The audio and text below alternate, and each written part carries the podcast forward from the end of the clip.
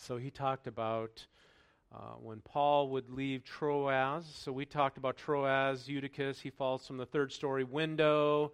So we learned the lesson there. Don't fall asleep when Pastor Brent speaks. All right? Yeah. If you follow the floor here, I don't think it's going to bother you at all, but you just might make a thud, right? Of course, Zoe, she could probably fall from anything and not get hurt, right? There's a joke. Man, God is watching out over Zoe this week. So we just on Friday there, we're very thankful that she's okay. So um, then Paul will say goodbye to the people of Troas. He makes his way along the Mediterranean Sea coast, ends up they uh, dock in Tyre, and then they go to Caesarea. So you'll hear that here. And then they make their way to Jerusalem. So that's what we're going to talk about today and touch upon. A life surrendered to God is what I've entitled the message. And we just see a little bit of who Paul is. I mean, we've been seeing who Paul is the whole time, but I think we get even below the surface a little more and just see, man, Paul was all in. He was committed. His life was totally surrendered to God's will in his life. And I think we see what that results in. Okay, we see the fruit of what happens when we give our life completely and totally to God. So let's have a word of prayer and dive in here together. Father, we thank you for this day, dear God. We thank you for the opportunity to study your word and to be together as the body of Christ. Lord, come and uh, just speak to us through your word. It is the living word of God. And so, Lord God, we thank you. We give you the praise. We ask it in your name. Amen. Amen. Verse 1 of chapter 21 is where we're going to pick up. And so we're going to read verses 1 through 36. Yes, 1 through 36. A little bit longer passage. But we'll read through that and then we have some points of application there. All right? You ready? So it says, After we had torn ourselves away from them, these are the people, the disciples, the church in Troas. And the NIV says torn away. It's a, maybe, you know, whenever the translators go from the Greek and the Hebrew into the English, there is some license there. That's why it doesn't hurt to look at a different translation. So I'm reading out the NIV. Um, if you would look at the ESV or or in the New Living Translation, torn is a pretty strong, intense. You know, it's kind of oh, we're pulling away. But I think there was some of that there. So um, the idea is that they departed. There was emotion there. They were sad to see depart ways. Okay, and so we put out to sea and sailed to the strait, straight to Kos. The next day we were in Rhodes, and from there we went to Patara we found a ship crossing over to Phoenicia and went on board and set sail. After sighting Cyprus and passing to the south of it, we sailed to Syria. You realize how many have ever been to Greece in that area, the Mediterranean Sea? It is beautiful. The seas there are just, it's beautiful. I've never been there. Okay, bucket list. Okay. But just think of Paul is getting to see some beautiful territory, all right, um, as they went along.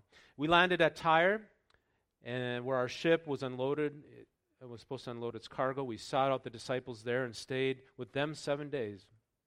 Through the Spirit, they urged Paul, do not go to Jerusalem. Okay, this isn't the first time. We've heard that even back in Troas.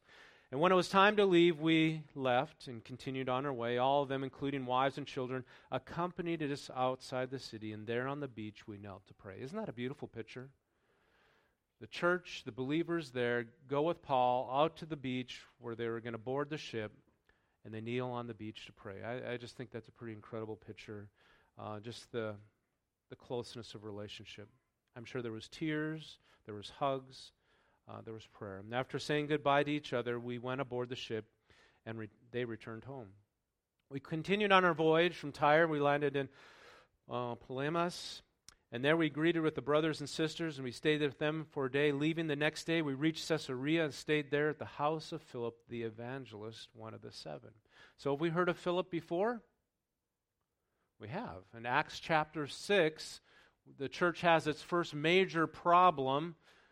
Greek widows are getting overlooked, and so they appoint seven people, Greek men, to help out with the distribution and ministering to the needs of these Greek widows. One of those was Philip. And so in Acts chapter 8, we see him go to Samaria. Uh, he was called the evangelist. Great things happened there. So now we see him back, uh, back again. And now he has four unmarried daughters who prophesied. And after there was a number of days, the prophet named Agabus came down from Judea. So now we're getting back into what we call Israel. And coming over to us, he took Paul's belt and he tied it with his own hands and feet and said, So he tied up Paul. He took his belt and he ties up his hands and his feet. And he said, In the same way, the Holy Spirit says, This is the way the Jewish leaders in Jerusalem will bind the owner of this belt and will hand them over to the Gentiles. So again, we see that the Holy Spirit is saying, Hey, there's going to be some things happening in Jerusalem that aren't going to be pleasant. Okay? And so we see they, they say, Hey, don't go, right? When they heard this, we and the people pleaded with Paul not to go to Jerusalem. Then Paul answered, Why are you weeping and breaking my heart? They're making it harder on Paul. He goes, I am ready to not only be bound, but also die in Jerusalem for the name of the Lord Jesus. You could underline that, highlight it. When, we would, when he would not be dissuaded, he gave up, we gave up, and said, The Lord's will be done. After this, we started on our way up to Jerusalem. Up to Jerusalem. Why do they say up to Jerusalem? Because it was it was south, or maybe kind of southeast. Up because of elevation. Jerusalem's up high. And some of the disciples from Caesarea accompanied us and brought us to the home of um, where we stayed. And he was a man from Cyprus. That's where Barnabas was from, and one of the early disciples. Verse 17 When we arrived at Jerusalem and the brothers and sisters received us warmly, the next day Paul and the rest of us went to see James, and all the elders were present. Paul greeted them, reported to them in detail what God had done among the Gentiles through his ministry. When they heard this, they praised God, and they said to Paul, You see, brother, how many thousands of Jews have believed, and all of them are zealous for the law. So that's the thing to note there. So Christianity had spread in Jerusalem from the day of Pentecost until now. So many of these Jewish peoples are believing. The key thing to note there is that they are zealous for what? The law. And so as Paul went out, and especially his goal was to not only reach the Jews but the Gentiles, um, circumcision was not a huge thing. But amongst the Jewish people, they saw circumcision as necessary for salvation. They held on to some of those teachings of Judaism. And so they had embraced Christ, but they also were holding on to some of the things of Judaism that uh, weren't essential to be saved. Verse 21. And so they've been informed that you teach all the Jews who live amongst the Gentiles to turn away from Moses, telling them not to circumcise their children or live according to customs. What shall we do? They will certainly hear that you have come. So what do we so we so do what we tell you, okay? There are four men who are with us that have made a vow. Take these men, join in their purification and rites, pay their expenses so that they can have their heads shaved. All right? So this purifications are going to shave their heads, take some vows. Then everyone will know that there's no truth in these reports about you, that you yourself are living in obedience to the law. And Paul did.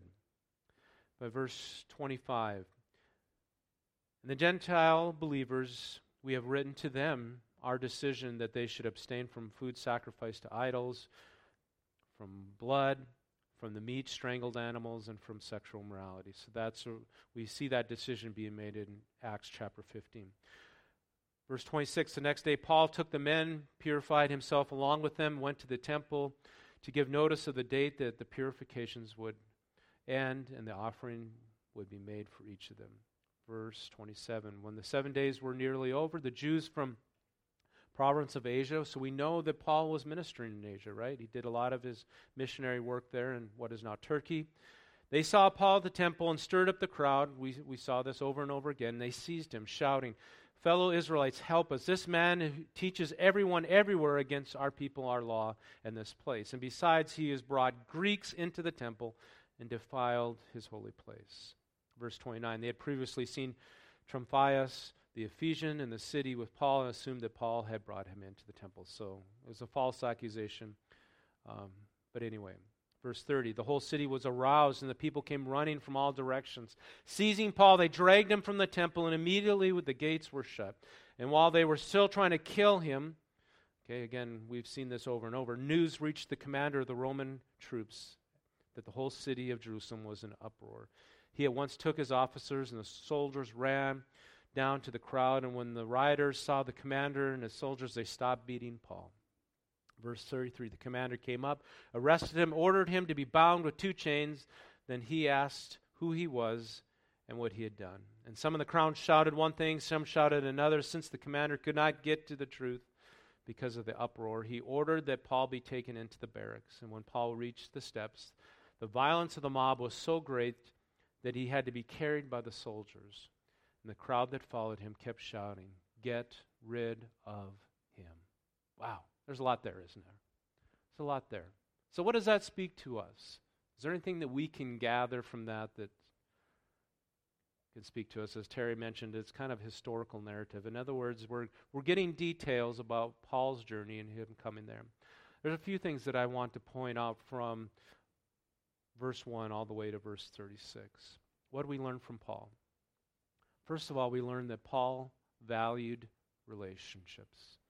Paul valued relationships. And there's supposed to be a D on there. That's my fault. Paul valued relationships. At each place that they stop on their way, Paul would touch base with the believers there. And sometimes they stayed a day, sometimes seven, several days.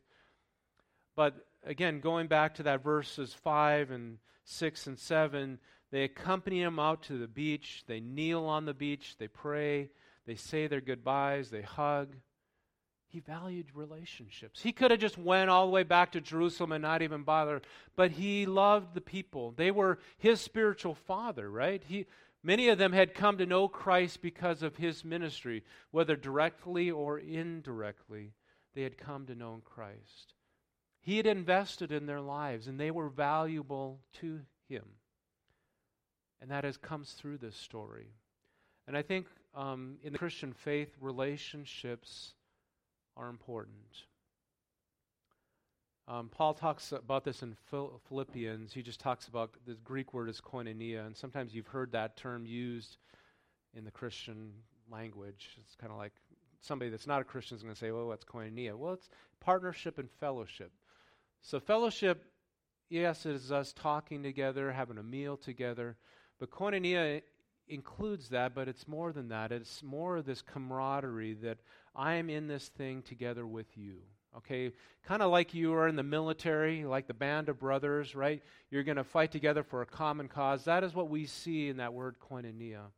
There's that partnership. It's based in relationship. We're in this thing together.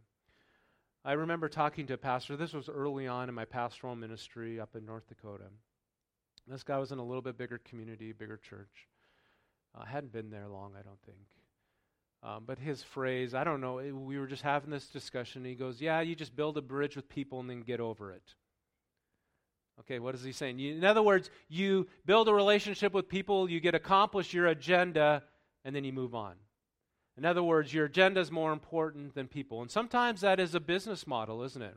You get into the business world, relationships, and I've, I've been in some of those where I was valuable to somebody as long as I helped them reach their goal. But the minute I failed to do that, who I was as a person didn't matter anymore, right? I don't see that in Paul. Paul valued people. And I think as a believer in Christ, we have different gift mixes and we have different personalities. I understand that. But I think people are important. Within the body of Christ, we see that Jesus valued people. He didn't care if they were of high social status, low social status, rich or poor, whatever race. That didn't matter to Jesus. Whether they're Greek or Jew, they were all important to him, right? You read the ministry of Jesus. People mattered to him, and people mattered to Paul. And from Paul, we learn to value relationships. Amen? Secondly, we learn from Paul to lead with humility. You know, Paul was an apostle, right? And he'll use that. He writes 13 letters. So if you go through your New Testament, starts with Romans, Acts. So you got Romans, and all the way there to um, Philemon, maybe be the last one there. But there's 13 letters. Some are longer, some are shorter, right? And in most of them, he refers to himself as apostle, but in some of them, in three of them, he calls himself a servant of God. And a lot of times he re- appeals to his apostleship because he had to deal with issues. You read 1 Corinthians, and he had to tackle a lot of issues in that church. And so he had to kind of call on his authority as an apostle um, to deal with that. But Paul led with humility, even to the fact that he would call himself a servant of Christ. A servant of Christ.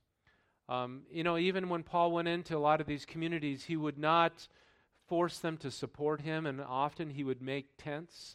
He was a tent maker. And so he would not be a burden upon the people. He would have outside income so that he could just focus in on um, bringing people to Christ and furthering the kingdom there.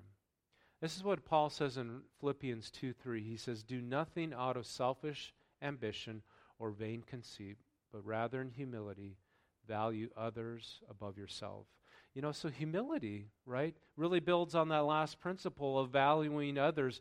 We're able to lead and walk with humility when we value other people above ourselves, right? When we think we are more important than so and so, then that's when it can cause us issues, right? Um, sometimes we do it intentionally, sometimes we have no idea. We need people in our lives that help us to say, you know what? You know, you need a little more humility in your life. You know, if you need those people that speak truth into our lives, even sometimes when it hurts.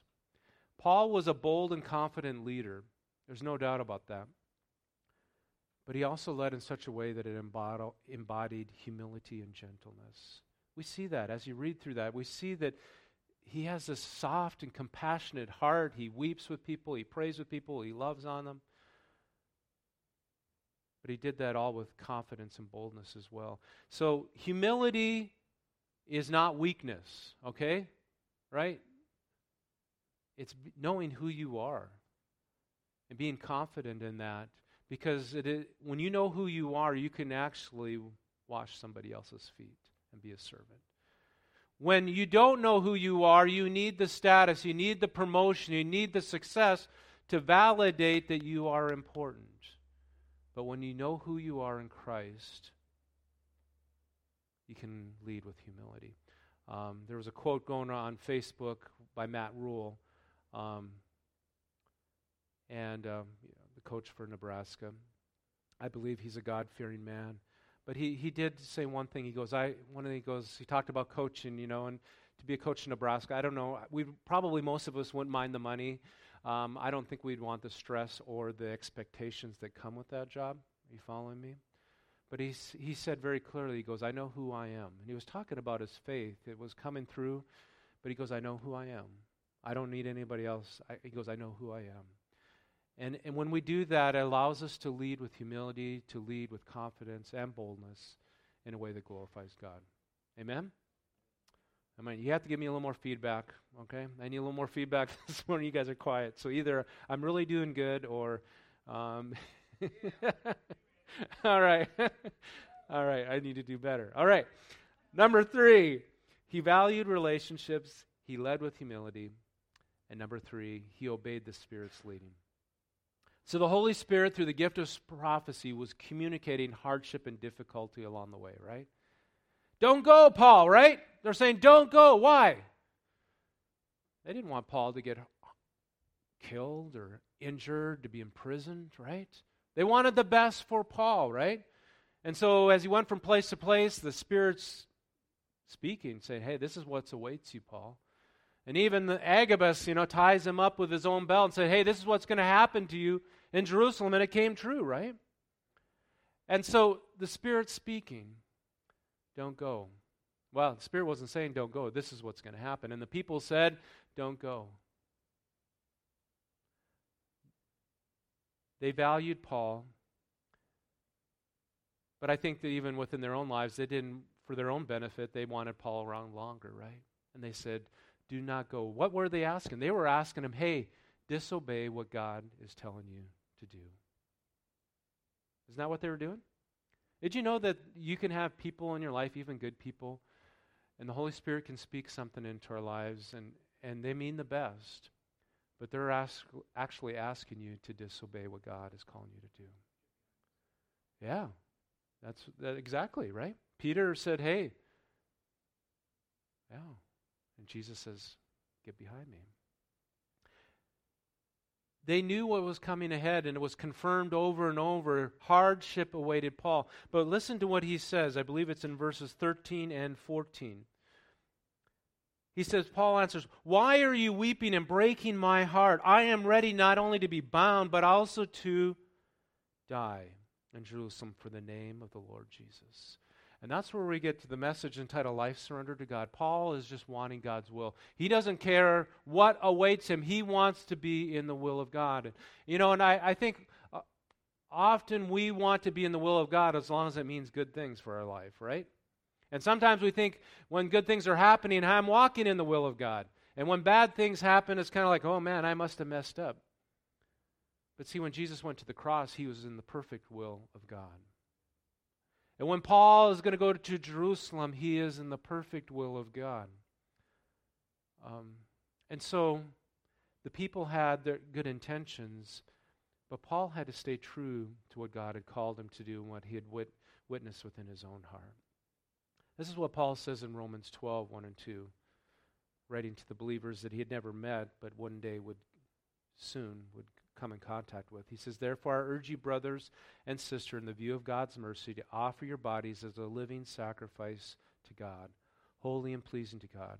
This is your true and proper worship. Do not be conformed to the pattern of this world, but be transformed by the renewing of your mind. Then you'll be able to test and approve what God's will is his good, pleasing, and perfect will.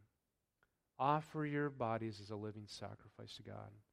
He's not saying go on the altar and put a knife into yourself. He is saying, hey, live your life as an offering to God. And sometimes it means God's going to pour out his blessing on you. Paul writes in Ephesians, he says, God has lavished his grace on us. And the words that he uses, like lavish, lavish, lavish, lavish upon us. It's more than we can handle or more than we can describe.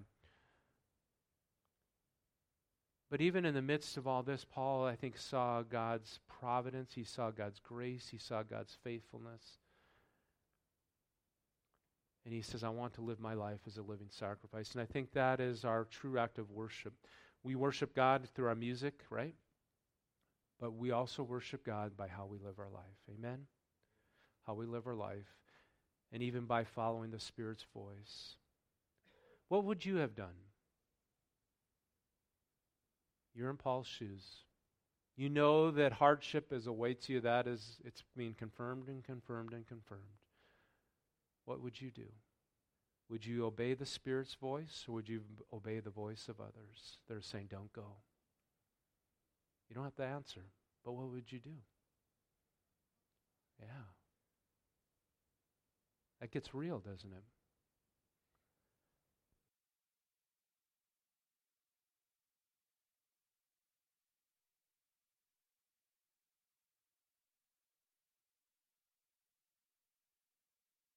All right, we're on? Okay.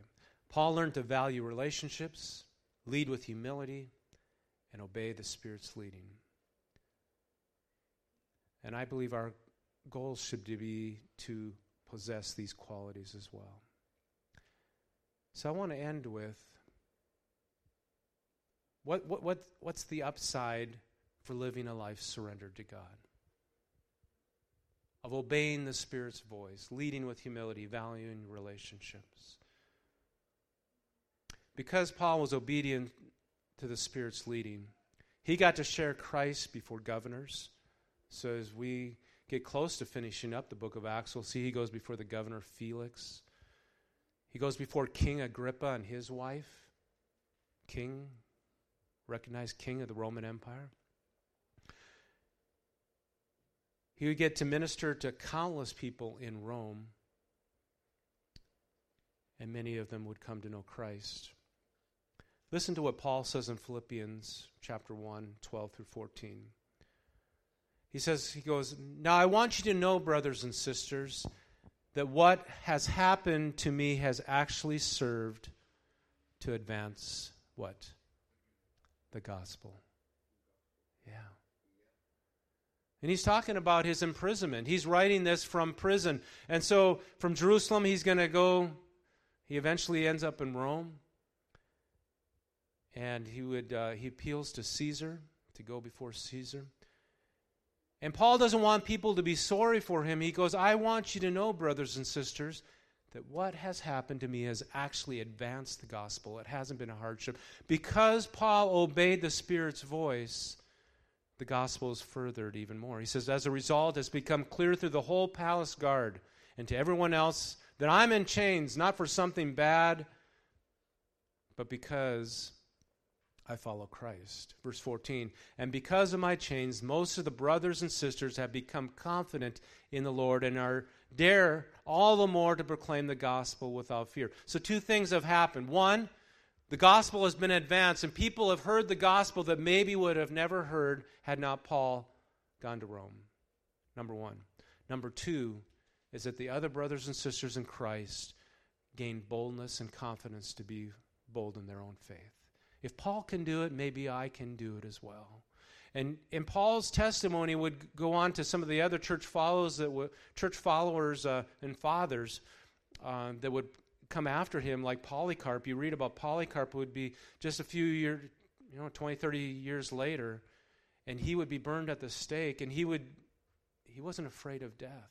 He'd be one of the bishops, and they would follow the model of Paul to live their life boldly.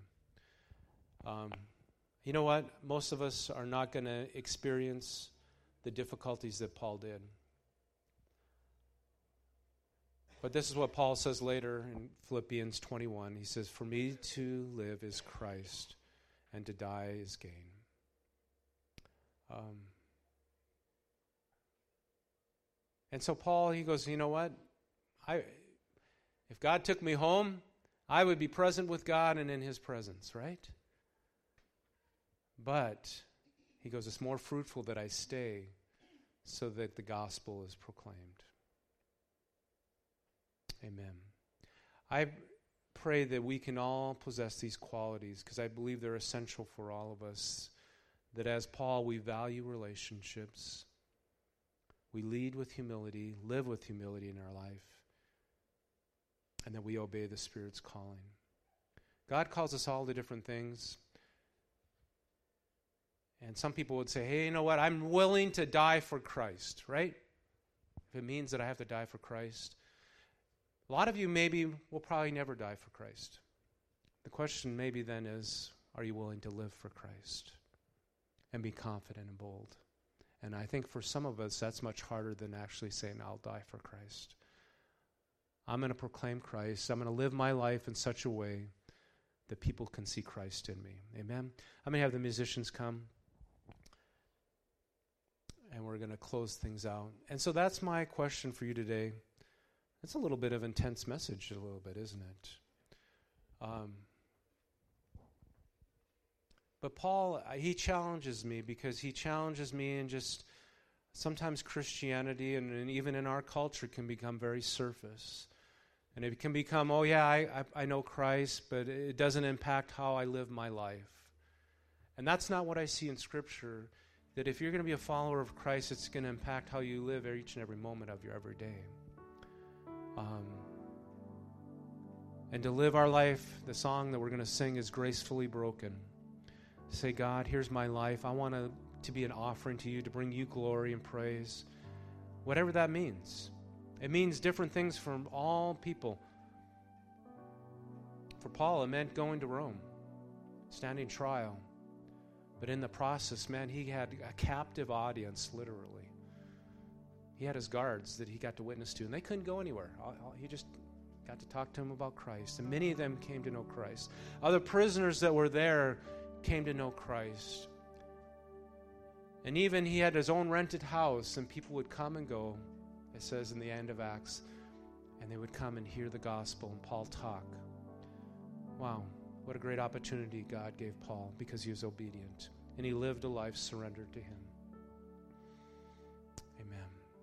Would you stand this morning?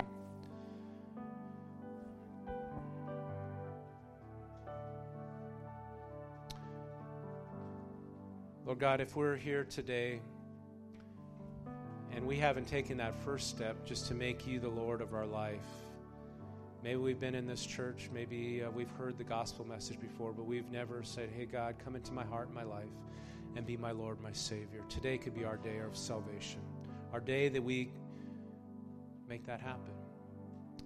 And so, Lord God, you said that if we confess with our mouth and believe in our heart that you are Lord, we will be saved. It's that simple. And Lord God, um, if we make that our prayer this morning, saying, Dear God, come into my heart, forgive me of my sin, cleanse me of all my unrighteousness, be my Lord and my Savior, you, we will be saved.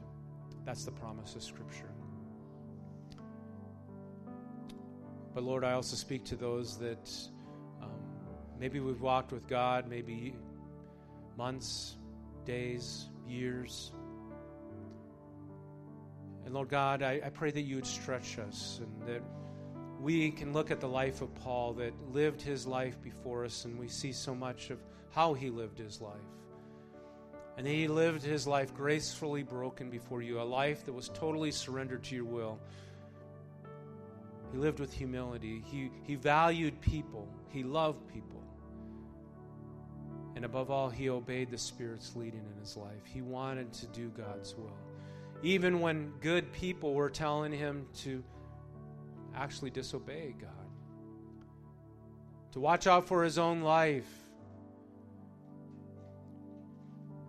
But he obeyed the Spirit's leading, and because of that, there was a great harvest, kingdom of God was advanced. And so, Lord God, stretch us this morning.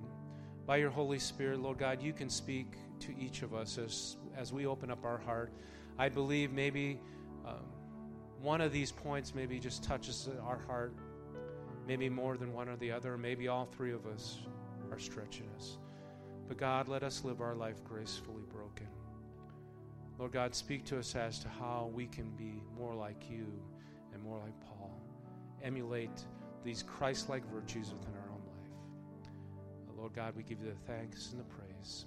Amen. So we sing this song. Would you just uh, worship the Lord and uh, just allow the Holy Spirit to work in your life.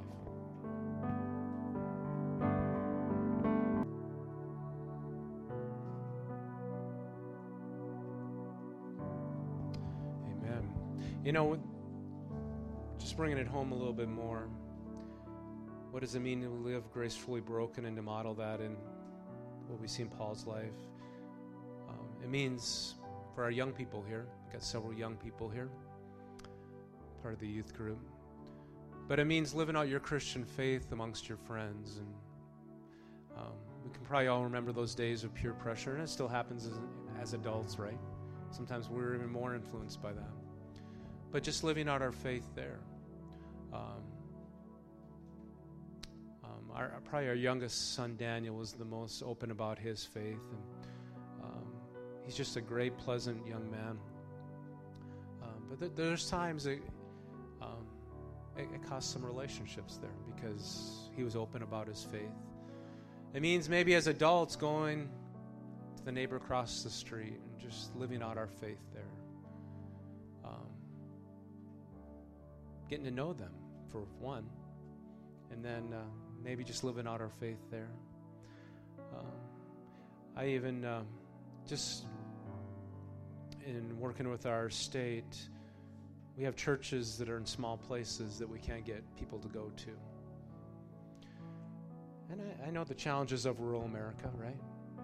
We've pastored in a rural town up in North Dakota, 2,000 people, and it's probably less than that. I look at Fairbury. I was down there last night, so Karen is not here because she's helping out her daughter, but her daughter is the lead pastor there. Came out of our church, was saved here, is now a lead pastor down there. Uh, Fairbury is a beautiful town, folks. Man, it has a beautiful park. I don't know, economically, it's probably not as strong as Crete and things. But it's had some great pastors there. Some of our um, great pastors that have come out of Nebraska pastored there, right? Um, I would say right now it's a little bit, I mean, but they that church sat open for two, three years or more before Amber said yes and went there and she's doing a great job. So it can mean a lot of things. Amen. Father, this morning, go with your people. Go with us as we leave this place and uh, just let us be a blessing to the world around us. Let us be salt and light.